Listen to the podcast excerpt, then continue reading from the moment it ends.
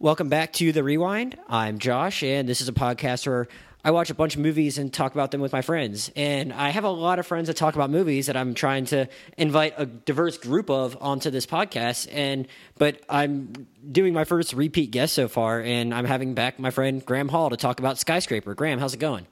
Great being here, Josh. And you know, I was looking forward to doing this one because oftentimes you and I come on here and not even just doing podcasts, we talk a lot about movies and themes and what the deeper meanings are. And it's going to be kind of good to talk about. Yeah, some people say dumb action movie, but sometimes, you know, it is good to remember what the movies is all about. And it is all about having fun. And this movie, you've seen the box office, you've seen the critical reviews and, and whatnot, but everyone I talk to says that this is one of the most fun movies or most fun times they've had at the movies, which I think it's a whole another element we can get into of itself. We analyze okay, well, the movie. I, I want to I want to cut you off right there though, because you've talked to it. a bunch of people that have seen it, and whereas and I have not talked to anyone else that has seen it. And, really? Uh, do, do, you know? Do you know? Do you have a? Well, I don't think you have a Letterboxd. I don't know if you do, but you know what Letterboxd is, right? The oh, what's that? Okay, so you should get a you should get an account then. That's funny you don't know what it is. It's like a it's kind of like the social media site for movies. Like you can log all the films you see,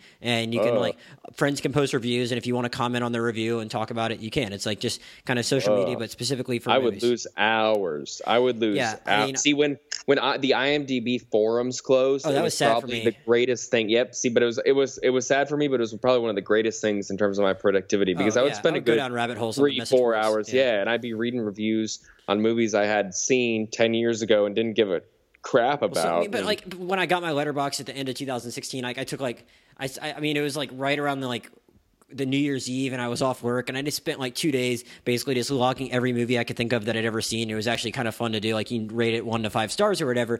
But enough enough on that. I, I'll, I'll try and get you to get an account later because it's not as much of a time suck as you might think. But point being, I, I don't have a ton of friends on there. It's not like Facebook where I have th- like a thousand or whatever friends. Is I, I like 25 people that I follow, most of whom I know personally, none of whom have logged Skyscraper. So my goal for this podcast is that like I oh. want to just have my different friends on, and I have a, I do have a lot of different friends that like like movies, and my my goal was to have the first ten episodes all be like different combinations of people. Like I, I called you my first repeat guest, even though my our, my previous episode where we did the documentaries, like you had already been on once before that when you and Richard did Hereditary, but I consider that like a different combination. I will log, I will like sometimes keep track of who I see a movie with, where I saw it, and it's fun to look back and see how many different combinations of people you saw movies with. It just kind of shows the different groups of just how it connects you to your friends and how you can do different things with different people. And it's it's kind of fun to look back on it that way. And I wanted the podcast to kind of be a symbol of that, like, oh, I have all these different combinations of people I talk about movies with, and I wanted to make it through ten episodes without repeating that combination. And I I just did not have that option with Skyscraper because I didn't know anyone else that had seen it besides you. So it's funny that you've seen you, you knew some other people that have seen it.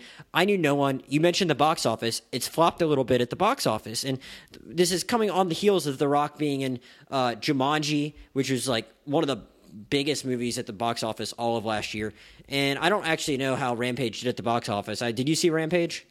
I did not, and I know some people who did see it, and I'm pretty glad I didn't. Yeah, I didn't love it either, but it made like a 425 million dollars, I guess, on a 120 million dollar budget. So I bet they were hoping for even more money than that because I guess it was kind of based on a video game too. But skyscraper skyscraper cost like a like I guess it actually is going to make actually made a lot, I guess, worldwide. I guess setting, saying in Hong Kong probably helps its worldwide appeal a little bit. But uh, so it made like 130 million dollars worldwide, but only like it was like only the third highest grossing at the domestic box office opening weekend. So it's like it was like the the Rock's like maybe his first miss in a while, at least according to critic the combination of critics and box office. So I, I, don't know. I thought it was interesting because, like you were saying, we, talked about a lot of more serious movies or talked about thrillers, and this is maybe the first straight action movie we've talked about. So I guess this is my long way of asking: What do you look for when you go to see when you're going to see a rock movie or something like that? You know what I'm saying? Because yeah, it, it, it's certainly a different expectation. I think because. I, I think I'm, I'm, a little more high on this than the critics as a whole because I'm more kind of thinking, what did you guys think you were getting? You know, I but, feel like I kind of okay. got what I signed up for. I, I get I I think I come to that conclusion in the end where I think that I liked it. Mm-hmm. Um, but it's not that clear cut of an answer. Um, so when I saw all the trailers, I initially wrote it off and said that it was another Die Hard with featuring The Rock, but with a guy, you know, missing a leg. and I was like, okay, that's kind of like a weird change. That's kind of cheap. Well, it's like how else are you going to believe that Pablo Schreiber can hang with him in a fight? You know, you exactly. gotta I know. I know. Yeah, it's it's the whole suspension of disbelief thing, and that's why this is kind of dumb even making these points because we suspend disbelief with so many movies. But anytime a movie is particularly possibly feasible, with as this movie presents itself to be, is then you're supposed to think, oh, this could really happen because that's what all the thrill of it is, you know. But you know, the more I thought about it, the more I saw all the trailers shoved down my throat as I'm, as I'm sure they were for you because when you go to so many movies with movie passes we do you see these movies tra- see these movie trailers like quiet place and the new mission impossible trailer relentlessly. Mm-hmm. And i was seeing this trailer more and more and i saw my opinion go from okay this is going to be kind of dumb to being like okay this could be kind of fun you might as well just go. Because when my girlfriend and i go to movies we like going on premieres we like going to the new theater Celebration Pointe and we always like bringing in a little bit of wine. And i hope no one out there snitches on me so that I I can't bring it in anymore but we bring in a little bit of wine. And it was fun just to sit there and like enjoy the movie for what it was even though there was countless flaws and plot holes. And it really brings me back to and I'm sorry to make this you know deeper than it really is but it brings me back to the psychology argument of not only movie pass but seeing something without any financial investment which I think is movie pass as well. Knowing that we could just go and see the movie for what it was and have fun without having to drop you know $25 and you know expect to get something out of the movie i just had a lot more fun watching the movie because it's not a movie that i think is going to be particularly good not in theaters Right. um, I was pretty annoyed. I, don't know- my theater wasn't showing it in its IMAX, which was kind of annoying. yeah, we, I saw it in the rpx okay. um, theater at Celebration Pointe and it was it was in a crowded theater it was on actually the thursday night premiere Oh wow. um, because I was leaving town the next day, and so we saw it Thursday night, and so I came to the conclusion that I liked it, but then I came to the caveats, like I was saying. This is where I'm getting with this. I came to the caveats that I would not have liked it if I didn't see it in theaters, and I came to the caveat that I would not have liked it if it. I had to pay real money for it Right. and that makes me wonder what is making me like it and it was the experience but i didn't i don't know if i value that experience at like $25 'Cause take if me and my if- girlfriend If you're paying for it, you want to feel like you saw a legitimately like good movie as opposed to just a fun movie. yeah but then but then i like also come back to it being like what are you talking about man like like i'm also the type of guy who's going to pay like i paid to go see Paterson with adam driver in theaters and I really liked it, even though it was just a you know week long movie. there might not be a different guy more. There might be no, no, there might not be a more different movie from Skyscraper to drop that's a reference to than exact- Paterson. That's why I gave that example. Or like I mean, a I could good say like. Swiss Army Knife, but it's literally like I'll pay for these little indie movies, and and I this was like before Movie Pass two years ago, and I'll pay for these movies, movies and that then be w- like movies that you don't probably lose anything Yeah. if you don't watch on the big screen. Exactly, and like if I was watching it on Netflix, and now like Swiss Army Man and these movies are already on Netflix, like if I were to watch them on Netflix, I would just get as much out of it, Right. and but I enjoyed paying real money, so I'm always thinking like, what are you talking about, man? Like so it's always up to the individual obviously is what this all boils down to and i'm just not the type of person who wants to pay to see a die hard remake um, and you know what? You know I, where i thought they a lot you know lost people a lot and this is all i'm sorry to you know go on this long ramble but um, you know i thought i've thought a lot about the failures of solo at the box office and i think a lot of it does come down to marketing. When i saw skyscraper if they had marketed the way they marketed it from the offset the way they marketed the third trailer which was like showing the full plot of protecting the building and all this stuff rather than showing that initial teaser trailer which is where him doing this you know wildly impossible jump Right. with one foot off the crane into the skyscraper that was where I was like, that my first reaction was like, this is stupid. If they'd marketed it differently from the beginning, I probably would have been more inclined to see it in the beginning and probably would have had a better expectation going in. I don't know. It's all psychology for me, I man. know. This is, It's, I don't it's know. interesting because I one I hadn't. I, down a rabbit hole of psychology now. One, I don't know if you had a chance to listen to the podcast I did with Adam Schick. Um, we talked. Not yet. No. Yeah, so if if you have an, if you have any interest, oh, did you even see Jurassic World: Fallen Kingdom? Yeah, and I hated it. Okay, well then, Adam and I were maybe, uh, maybe I was maybe a little higher on it than Adam, and he was probably higher on it than you. But we talked about that, but then we talked a lot about Movie Pass after that. He just wanted to talk about like Movie Pass as a whole and like the operation, all the controversy that surrounded it. So we talked about it a lot, and just more about the business side of it as opposed to like. And then we talked a little bit about American Animals at the end, which I know you really liked. Um, but like I during our whole conversation, he and I talked for about for like a half an hour. I don't even think I thought about once like its effect on like me going into a movie and how much I'm going to enjoy it, which is which is really interesting to think about because I've been a Movie Pass subscriber for almost three years now. So I I have to think pretty long and hard to think about like how I thought about my and back when I saw movies before that was before I was an adult living on my own and I was like financially dependent on my parents. So I guess I don't know life as like an adult that had to pay that and ha, being financially independent and having to pay for movies like on my own. Like so I've never actually had that feeling. So Mm-hmm. I hope I never have to feel it and I hope Movie Pass figures itself out and I never really have to face that challenge. But I've never like as, I, I, it's hard for me to remember like ever going to a theater and like really feeling the financial hit of it. But th- large thanks in large pass to movie large part to movie pass. So it's interesting to hear you talk about it that way. But the one thing I will say is if you like are comparing every action movie you see to like Die Hard, then you're going to be disappointed. You know what I mean? Sure, Like, but it's like this a was perfect very. movie. Well, I guess yeah, trapped in a building type of thing, right? Trapped this was in a building. incredibly, you know, former former military or cop man, and he's got to go save his family trapped in a building from foreigners who take it over. We'll talk. Let's talk about the building itself for a second. I mean, Literally, a movie like this is going to be very oh. reliant on CGI, like putting a freaking rainforest in a building. You have that whole spear thing. Like, did you at least like like the visceral impression the movie left on you, and like the aesthetic of it all? Yeah, because I think it not only, you know, you think of marketing, and that's a great thing you brought up about how it, you'd think it'd be more successful in places like the Middle East, which I know doesn't have a massive movie market, but you think of Dubai, Right. and it is one of the per capita Richest know, places in the world. richest places in the entire Has a bunch of crazy buildings. and they have those you know the, they have those buildings so it plays up to not only americans like you know fascination because you think of we and we talked about this before you think of like american nationalism you got to think of like oh we're the best blah blah blah blah blah.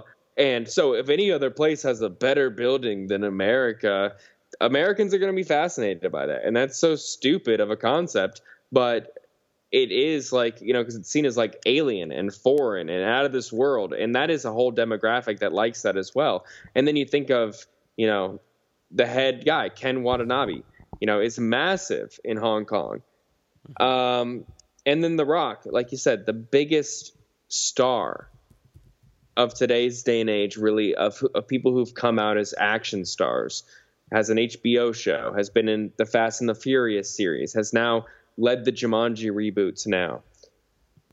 I struggle to think, you know, what is wrong with the movie unless it leads me back into the entire Hollywood needs better ideas. Hmm.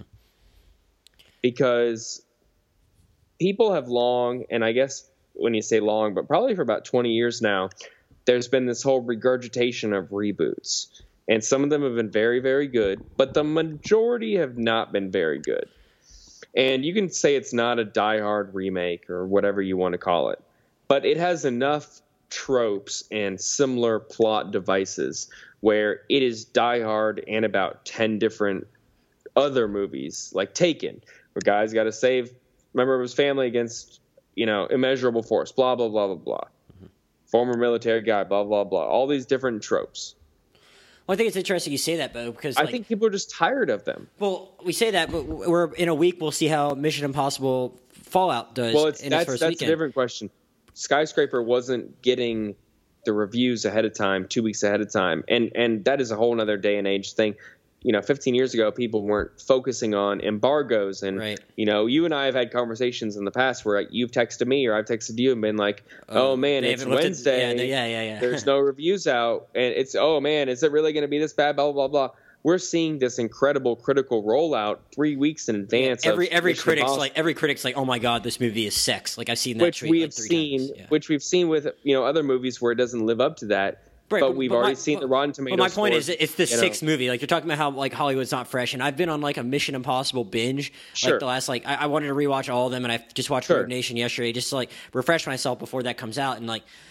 Those movies like still do really well and like Well, you're- all of them besides two are critically received very well but like they hit a lot of the same beats like and i've heard Well- that well- like this feels different but like it's a franchise doing very well where it's not exactly They- you just hit the on it. You just hit on it. Franchise. There are people who know going into a Tom Cruise movie that well, not, not only Tom Cruise fans is like who The Rock hopes he can be in 30 years, but um, I mean that's totally true in terms of you know lead vehicles. Tom Cruise has been leading movies since the 90s. Yeah, since, no, since the Um, 80s yeah, yeah. I mean, absolutely since late late 80s, really. No, so early it- 80s if- dude he's he's like that's when risky business came out like Yeah. 82 I He's thought it was like 87.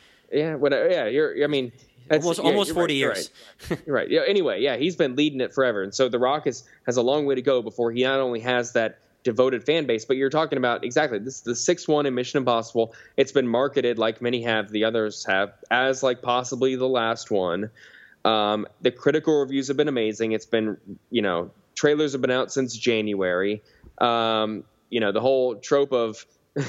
Tom Cruise does his own stunts, stunts as its own like uh, action. you know, contractually has to get to ride a motorcycle in every movie Exactly, exactly. There, you know what you're getting with that movie is what this all boils down to. And in Skyscraper, people don't, people didn't know that it was going to be like you said, as fun as it really was.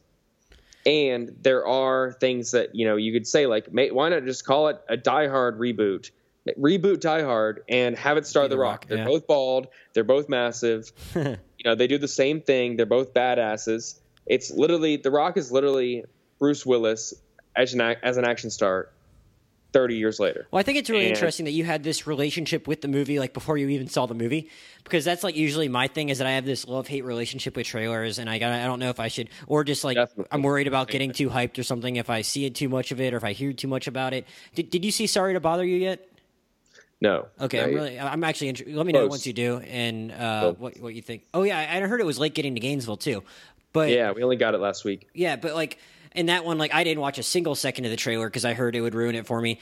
And then like I just heard so much build up about like how oh it's gonna be so it's so weird, and I was like shoot it's gonna be too weird that I'm not gonna like it. And I heard a lot of stuff, but whereas for like Skyscraper, I think I'm different from you in that I probably would prefer the first trailer, and I, I don't think I even watched the third because I don't like those trailers that give away like a bunch of the plot. Like I would rather just like see some cool shit and then just go in not knowing anything aside from that.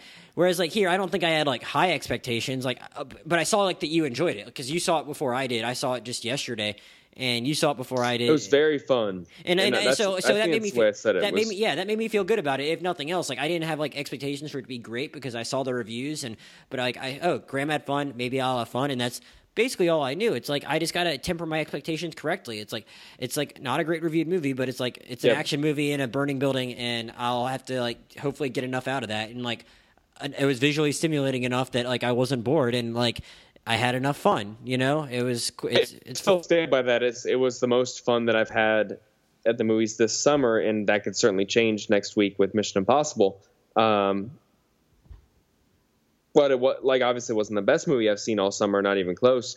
It was the most fun because that's pretty much what it was. It's a movie that you got to take at face value, temper your expectations, not you know criticize it for the you know regurgitated themes that you've seen in a lot of other movies and plot points. And if you just take it as a movie for what it is, I think a lot of people are really going to enjoy it. And uh, yeah, that's that's about it. Yeah, and I- I would say that's what's what interesting should, is should that- be really that's the argument. Yeah, and I don't think it tries to do more than that. And I, I, I don't want to say anything to spoil any of.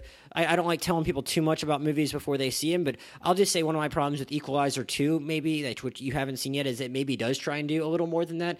Whereas like I think Skyscraper does know what it is, and it's not trying to bite off more than it can chew. And it's like if if if you know what you are and you don't take yourself too seriously, then like I think that you you'll be fine if you can like pull off cool action and unique things to look at. And like, while yes, the thing in a building is not unique in that like something like Die Hard's done it better before, it like gave me a new kind of building to look at and be like, oh, that's cool. And you like it's cool to see like all this different stuff in one building. Like that's that's interesting or whatever, you know. And I, I the other the other thing I liked was that it it let the mom do some cool stuff. Um, I guess like uh, uh, certain movies would just like relegate the female character to just like really just be there to be saved, and it was cool to watch her get to kick a little bit of ass and do. well, some she was a big stuff. star. Who, she was a big who- star. who, Neve Campbell, you mean? Yeah, Yeah, Campbell, yeah. yeah. I mean, yeah. I, I don't think I've seen it. I actually haven't. she was in the Scream series, right, and I'm not. She's a, used to kind of kicking bad guy ass. Yeah, yeah, so it's cool that like it actually like let her get to do some stuff instead of just like being there helpless. And I I, I Yeah. respected that because I feel like there probably are some Western movies when like the star power is like that like. On polar up, where, where like the rock star power far exceeds anyone else in this movie. Like, yeah, people know who Ken Watanabe is, and they know Neve Campbell if they've seen him Scream. But as far as in 2018, like it'd be easy just to like make it all about him and not give the other character like a cool moment. And it was nice that like she got to do some stuff. Is one other thing I'll give it credit for. Yeah. I think it was a good summer blockbuster, and um, but I guess it didn't live up to the name of blockbuster in terms of making this huge amount of money. So I think they're gonna have to examine what that is. But that and Solo, you've seen not sell. yeah, I Um, think Solo was more of like it was dumb for them to release that when they did. Um, Sure. I think I might have talked a little bit about that on the should should have come this December. when I did a podcast on Solo. Yeah, like those all the like. I mean, well, I think more most people liked Rogue One more than I did, but like that's the other one. Oh that, man, that's that- my favorite. Oh, really? Okay. Well, that's a that's a discussion for Oh, I heard the judgment in your voice. Uh, That's a discussion for another day. Oh, really? But, uh, yeah, I don't like it. But, but but the fact is, like, undeniably, a very successful enterprise for them. Like, a lot of critics did like it, and it made a shit ton of money, even though it wasn't one of like the the main in it wasn't within the main storyline of the main trilogies or however you want to phrase the spin-off movies separately. You know what I mean? Like, it wasn't that people didn't care that it wasn't a Skywalker story or something like that. Like, I think people just like they do other stuff on Memorial Day weekend. You know what I mean? Like, I think there's enough thirst for Star Wars content that like. I think that they would have seen it if they just put it at a different time. Yeah. Well, you go back and look at, you know, people talk about critical reviews, and some people say, "Oh, they don't matter." Well, they actually, you know, matter a, gra- a grave bit, and I use the word grave because it can definitely determine whether people don't see a movie if they're already on the fence of, about it, and they can also determine whether someone sees a movie if they're not, you know, planning to see it. In a movie that you know isn't big, if it comes out and never gets more than a ninety percent on Rotten Tomatoes nowadays, that movie is often, more often than not, by far, financially successful. Mm. And you look at Rogue One and the reviews it got; it got like an eighty-eight percent or something like that, eighty-four percent on Rotten Tomatoes, which has to be a little bit of a boop given how tough critics have been on Star Wars in the past. And there's always a, you know, people have insane expectations, even um, critics when it comes to Star Wars movies. But it was regarded, and like you said, it wasn't part of the natural timeline. So it had a lot of things working against it. But then it made a billion dollars. Right. That is insane. And, and, and Solo made, you know, 40% of that. Hasn't hasn't crossed 400 million. Yet. I mean, it was so bad it made them put the brakes on all their other projects aside from the stuff that Rian Johnson's doing. You know what I mean? and Like- they're well, they're gonna still be doing the Boba Fett one that's being done by James Mangold, who wrote and Oh, directed yeah, Logan. it makes me So he's still working on that, I, did, I, but- I, I, did, I, I guess I misheard Yeah. that. I thought I thought that got put on hold He's too. still doing that. Okay. um, from my understanding, I'll be down for that because I like him. yeah, but I think, like you said, the whole thing is Star Wars is a December thing. It is a. It's always been a December thing when new movies come out. To do it in- in May was probably the worst decision the studio could have made because right now, you know, the worst thing that you can do in anything, sports, anything like that, is when you have a big loss, you got to follow it up and get back in the game. Now there's 18 months until another Star Wars. If it had come in December, people would have, you know, And not think- still been And I think that, this, that, that, that specific December 16th weekend that they did the last two, like episode seven and eight on, like that's such a good weekend to release a movie because people are like, people aren't traveling and going on vacation because they're about to go do that for Christmas. You know what I mean? Like they're Yeah. th- like, whereas on Memorial Day weekend, people like, like the last two Memorial Day weekends, I've, I've been, I went to Austin on a trip and then I went to Las Vegas on a bachelor party. Like people do stuff that weekend that involves being outside because it's summer. Whereas like, in December before Christmas, people aren't traveling yet, and it's cold outside, so they go into a movie theater. Yeah, Like, it just makes and I sense. think there's, I think there's another part of the argument that um, we totally leave out, and I don't know the impact or can say that it's massive when it comes to Disney movies, but everyone knows that Netflix has a deal with Disney where after one of their features comes to home video, three months later, literally three months from the day that it goes to home video and Blu-ray, it appears on Netflix. Hmm. I didn't realize I didn't know about that, and I guess that's probably going to change that- soon since Disney's how- doing its own. Well, Disney's going to do its own streaming That's going to service. ch- so in fall that 2019 next year, Disney launches its own service, which has all the things from ESPN, Fox, A and E. Marvel, you know, Star Pix- Wars, Marvel, Marvel, Pixar, Star Wars. Exactly. So all that stuff will be hitting Disney's exclusive platform three months after video on demand. But now, you know, three months on Netflix, how much are, you know, non Star Wars diehards really unable to wait six more months? You know, right now, you can see The Last Jedi on Star Wars, and you can see you can still see Rogue One, and you can see Coco and all that stuff. And Solo is going to come to Blu-ray in September.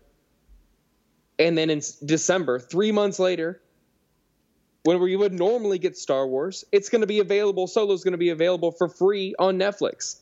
So when you would normally get a solo movie, it's going to be available for free for everyone to watch on Netflix. That is terrible marketing. I guess it is, but like still, like I feel like Terrible. Star Wars itself is like the kind of thing you want to see in theaters, regardless. Like I feel like Some people, I feel like I guess so. I guess there are people that even even though I'm not the biggest Star Wars person, I guess there are people that like st- I don't know people that would still watch it and just don't care enough to see it in theaters. I suppose, but like the fact that Rogue One made a billion dollars showed that people will go see these movies in theaters. You know.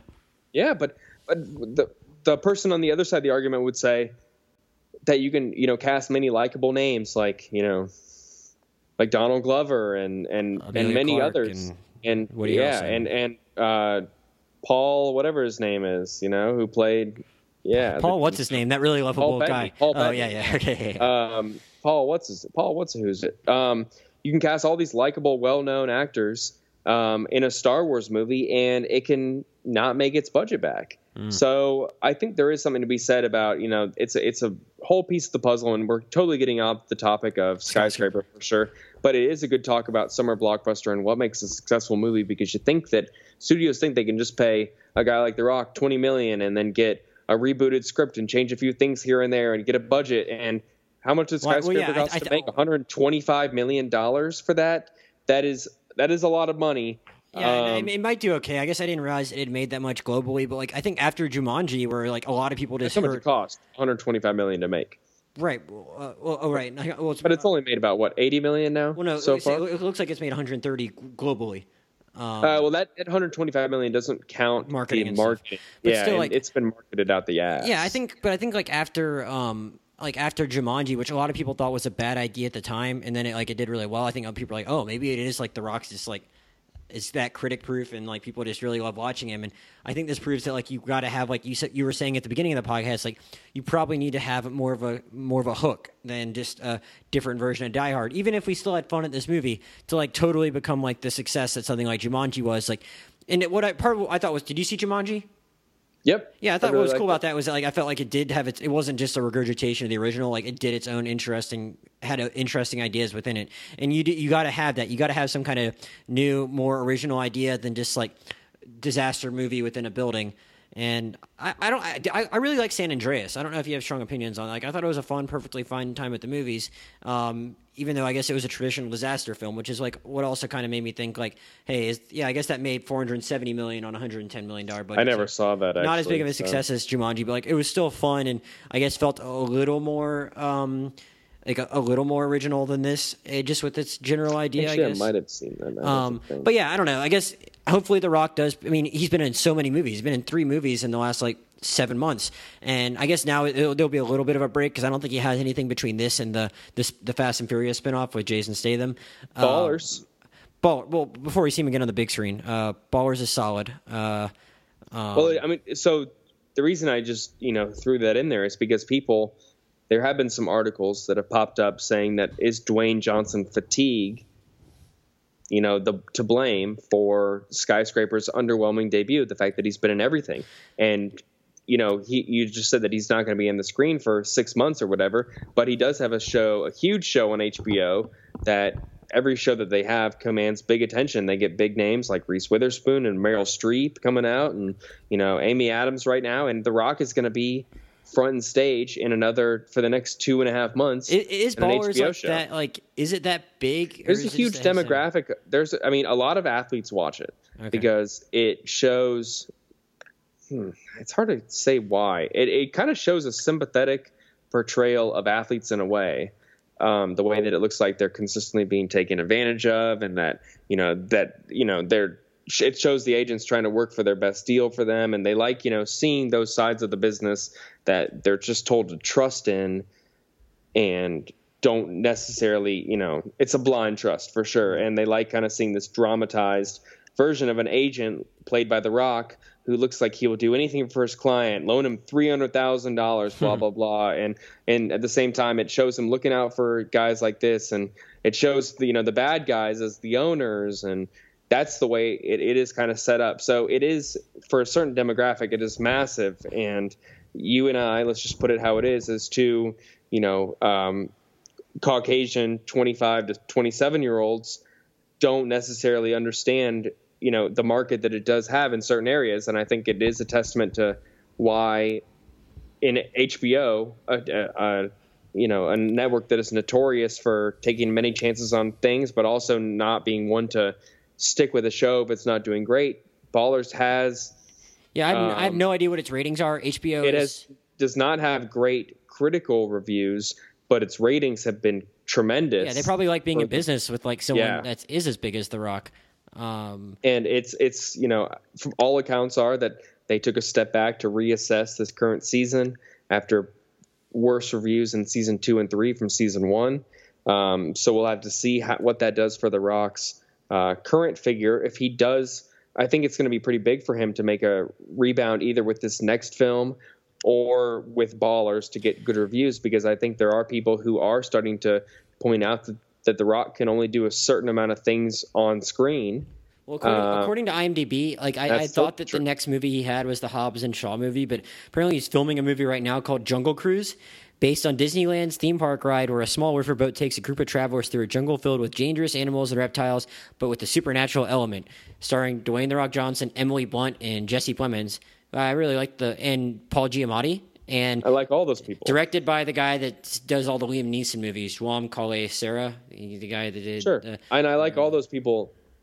So, so, that that might actually come totally out, but that's that. that's not set to come out till October next year. So, but like, yeah, we might have another. We might have like 14 months without seeing him on the big screen and just ballers. And I mean, I think it's funny that like this guy's become this huge movie star, but he like he almost got locked into like this ballers contract like before like he actually like took off and became as like on the level of he is now as a movie star because he signed on to that like four years ago or five years yeah. ago, I guess. And it's just kind of well, funny. I guess so. Ballers is done by the team who did Entourage that did, that did, did Entourage. So they have a previous business relationship with HBO. So you'd have to think that the show has a stronger business relationship with the studio than it does with Johnson.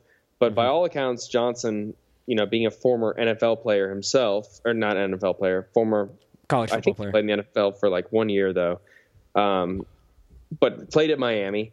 Um, being a former college football player, was very interested personally in doing this project. Yeah, it's uh, set in Miami too. so while he's not necessarily locked in, he's wanted to stay in it, and I think that it would be the perfect opportunity for him to show a lot more emotional depth because we haven't seen, and which it kind of did in the last season, yeah. where you know delved into his, you know. you, know, you know, the, you know what I wanted to make more stories and stuff. I would like him to make more movies like Pain and Gain. Pain and Gain's really good. I have not seen that. Oh, dude. Oh, Pain and Gain. Yeah. Pain and Gain. The Michael okay, Bay with movie. Mark Wahlberg. Yeah, yeah, yeah. yeah absolutely. Dude, you should watch Big Pain and Gain. I think you'd actually. Really no, I've like seen it. I've seen okay, it. I've okay. Seen oh, you thought it. I was talking yeah. about something else? It says, I think you said Painting Gain. No, Pain and Gain. That's an amazing rock performance. Like I, I, yeah. like, and I, I, that's based on a true story, but it's like more, it's more original than like other stuff you know that he's doing like with pre-existing intellectual property. I guess is what I should say. Like this is like so and it's just like a very very like multi-layered performance from him like it's he's the best part of that movie easily and like it'd be cool if he like mixed in more like movies like that as opposed to just like these big like blockbuster type of things you know? Yeah and i think in the future we'll, I, he, will take more passion projects like yeah. that and it just shows like, once he's done making his money. Yeah it shows his acting chops i'd say like ballers does too i guess maybe a little more so than like something like skyscraper even if i can go see skyscraper and still have a perfectly fun time you know? Yeah you know i and this is probably another topic for another day, but I saw the Robin Williams um, documentary on HBO, which everyone should absolutely see. That it's very sad, obviously, but it's very, very good and shows why Robin Williams is considered a genius, which a, a certain de- demographic who only grew up knowing him and Jumanji and Mrs. Doubtfire and stuff don't really understand. Um, you know, Robin Williams is the perfect definition of a guy who grew up taking, you know, doing whatever he could for his big break and took whatever, you know, jobs he could get. And then once he became successful and established an identity, he sought more, you know, real roles that could show depth. Like he played a woman in Mrs. Doubtfire, and he, you know, um, uh, what am I thinking of? Wow. Um, he did um, um, Waiting for Godot with okay. Steve Martin on Broadway. Hmm. Um, and he just did a lot of different things that showed that justified that not only he was like a real actor with who was like an unconventional actor and didn't go do like the normal acting chops he just mm-hmm. like pretty much was himself on screen um, i think the rock that is the ideal next next step for the rock because he is seen as like a very you know one dimensional actor um, who i'm sure to get to the level he's at has a lot more behind his personality than he's that's let a on. That's a tall order to ask him to get to Robin Williams level. But I'm not be, saying that. But interesting. You know, he's the other thing I was excited that he signed up for is called is the, the Doc Savage movie. He was going to do a Shane Black. You know, I mean, that's just like a different kind of filmmaker for him to work with, and yeah. it could maybe push him to some interesting places. Even though like Shane Black is uh, more comedic. He's comedic in a different way than like some of the other people that The Rock's worked with. Yeah, so, Iron Man three was comically bad. Well, yeah, but I mean, like he did, you know, Kiss Kiss Bang Bang and Nice Guys sure, and sure. stuff like that. Good so, Good um, like if Robert someone with those sensibilities is different than like straight comedy, so it'd almost be a step, and I feel like it'd be a step towards really getting somewhere else for him. But he like he does get to do some pretty dark stuff on Ballers, and I think he does a pretty good job with it when he when he's when, when they when the show goes in those directions. Agreed. I like him. I just. Um we'll have to see how much longer people can take him doing just a few different versions of like when you see well, hey, Liam, screen, Liam Neeson and Tom Cruise like, are still think making of it this way. Movies. Think of it this way. Think of it this way. Think of it this way. Like, okay, obviously this is not like this is kind of an extreme comparison, but when you see like Daniel Day Lewis on screen, you're like, oh man, he's playing. You know, it's Daniel Day Lewis, but you can totally see you know him as a different person in his roles. Oh, for sure. When you see it, the Rock movie, you always see, oh, these are all this other stuff going on, and the main character is always the Rock. Do you remember his main name in Skyscraper? Uh, no, something. No, so, something Sawyer. And I Will Sawyer. That's okay. right. And but it, it's you always know him more as the Rock. And part he of that, part of that, I want to, I want to say part of that is like his fault for not his fault, like or as much as his, it's his fault for being as jacked as he is. But it's like when someone's that big, it's like hard to like like he's comically a huge person. Like so, sure. and I think Dave Bautista is going to struggle with that too that, in ways. That, like it's, fun, it's so funny you say that because I was about to say I as small as a part of it as it is, I do think he gets to create a little bit of a different character in Blade Runner twenty forty nine, and like that's a small role that he has, but it certainly feels like different, like a different thing. Like wow, Dave, he's Bautista's kind of playing a character in a way that I don't think we've seen The Rock play a character in a movie, and it'd be cool to see him get that kind of role. Like I, I don't know if I would, I, I, don't know if I could see him taking a supporting role like that because like he's a bigger movie star than Dave Batista. But like I do think there is a is a way where without get without turning yourself into Drax from Guardians of the Galaxy, I think Dave Batista showed there's a way for guys that are that big to like disappear no character a little bit, you know? Sure, sure. And yeah, it's a very good point. I'm, it's, you know, this is one of those things that history will answer if he ever makes the next step into being seen as like a legitimate Hollywood actor rather than an action star. And who's, you know, that's obviously not, you know, the pinnacle of profession, but a lot of actors would like to reach that point. Um, so we'll end up seeing that. But your consensus, you liked it. I guess like, we've gone off into certain different topics. Yeah, I, I mean, like it. I think that I think the fact is, I'm like, not gonna see it again. But I mean, we only talked about this movie for like half of the runtime of the podcast, and I think that's fine. Like, it's not there's not a ton to break down, but like if you want to just have a fun time watching some people make big jumps and do like cr- crazy unrealistic stuff and see some what a cool unrealistic modern building looks like then hey it's a perfectly fun time at the movies. And it's just like i found it probably more interesting i found more interesting talking about the rock's potential acting chops than probably the movie itself but i had a fairly fun time with the movie too and i would still recommend it. Yeah i think that um, it was a good big budget action movie but in a week here, we're going to be sitting around talking about how Mission Impossible was much better. Probably. Yeah. And that's going to put into perspective really, really what a good action movie, big budget, big set piece action movie is. Um, with you know deep storylines and complex characters because they've had six movies to uh, you know create this entire universe, um, and we're gonna and that's gonna realize to both you and I that skyscraper is about ten pegs lower than something like that because um, we've seen it before, and it really really only works if you're trying to have some mindless fun for 90 minutes and you like or and you like The Rock. Mm-hmm. Yeah, well, uh, I'm, that's a, sometimes enough. Yeah, and I, am curious to see what people think. Like I said, I I didn't actually know anyone else that had seen it. You had, so I'm hoping that um, some of the people that you know and some people I know that haven't seen it yet will uh, let us know what their thoughts are because I think it's interesting when it's just like a movie like this doesn't get great reviews. It's like I don't know. It, it gave me what I came to there for. I know I wasn't expecting Die Hard, and it was it was perfectly fun. So I'm curious to see what other people think, and I hope they uh, they reach out and let us know. Uh, definitely, definitely. And it, thanks for having me on. I know I'm uh, you got to find some more friends out there hit up Josh if you got some good movie ideas. And well, I have other friends. And, I, that's the thing. Like I said at the beginning, I have a lot of other friends I like talking. But this about. is definitely. I, a, I just didn't know anyone else that had seen this, and I, that's that's what I thought was so interesting. It was like, I mean, I want to have you on to talk about movies in the future. I just wasn't planning on having you back on the very next episode but like i yeah. didn't know anyone else that had seen this and i thought that was so weird for uh, any movie with the rock is like supposed to have mass appeal and the many friends that i have that like movies i the odds are one of them aside from you is going to see it and no one did and i just found that actually pretty interesting you know yeah like, i think i think when you want to you know pay to see something in the theaters you're not wanting to see something mindless in today's day and age because you can go on netflix and see big budget action movies and stuff on Netflix really quickly, and um, you can see a bunch of the Rock movies all over streaming services. And when you want to pay for something, you want to see it's that's something they've been waiting to see, and you know that's huge. So you really have to like, you know.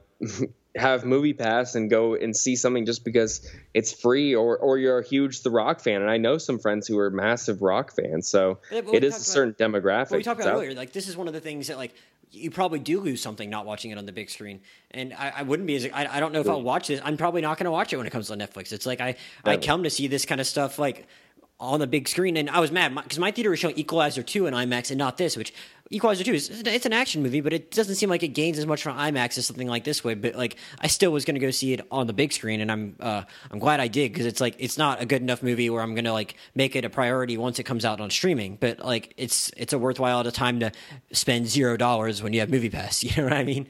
Right. Uh, which definitely. Takes, which kind of circles us back to your original point. But if you yeah. have Movie Pass, definitely there's no reason not to go see it. It's it's not you're not having to invest anything, and you're going to get some level of fun out of it. And if you just like action movies, like sure, it's probably worth the twelve dollars anyway. So definitely.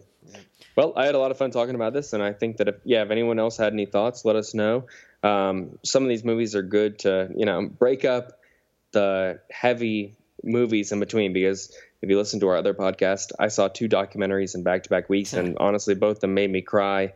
And sometimes it's good to just sit there and laugh and be bewildered and yeah. have fun at the movies. And you know that's why you love the movies is because it can draw you to both extremes just from fucking sitting there. Yeah, it's been a really interesting summer for movies. Like that, that like it's been two two documentaries have like left as big of impressions on us as like just about anything that you might consider a regular summer movie. And who knows, like we said, maybe we'll feel a little different after Mission Impossible, but maybe the next time you'll come on, I'll be like sometime like uh, end of August, like middle of September, and we can kind of like do a reflection of it or something. Cause like it, does it does feel a little different than like your traditional movie summer. You know what I mean? I think it's been a better movie summer than years past, honestly. Well, I'll be, like I'll, I'll maybe that's because I'm going more though. Right. I don't know. Well, uh, maybe we'll maybe that'll just be like its own podcast because like there is a bit of a slow time. I'd say in September, like that's kind of known as like the end of like summer movie season typically, but like it's before they start releasing the award stuff. So that maybe that'll be like a cool thing we could do that's together. When Better like, Call Saul comes back. That's I'm pumped well, for so that. That's the thing. I guess that's when TV gets like good again after like stuff goes on summer hiatus. Sure, sure, so, sure. Like, well, maybe maybe maybe we'll do a summer movie podcast or something like that. If like on a week where there's just not like a really good new release or something like that, that'd be a fun thing to do. So uh, uh, keep thinking about that as you like finish up your summer movie going. And uh, yeah, uh, Graham, where can people follow you?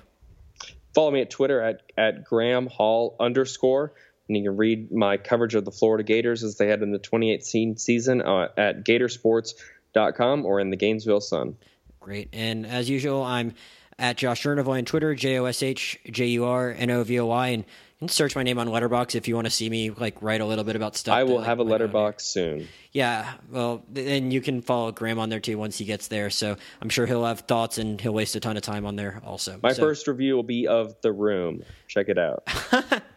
and you could probably write like 2,000 words on that, I bet. So Yeah, that's that's what we're talking about. Sound- that mindless time suck, man. Sounds about as exciting as uh, two people talking about skyscraper for 40 minutes. But I appreciate those of you who listen to us do just that. And thanks for listening, and we'll see you next time.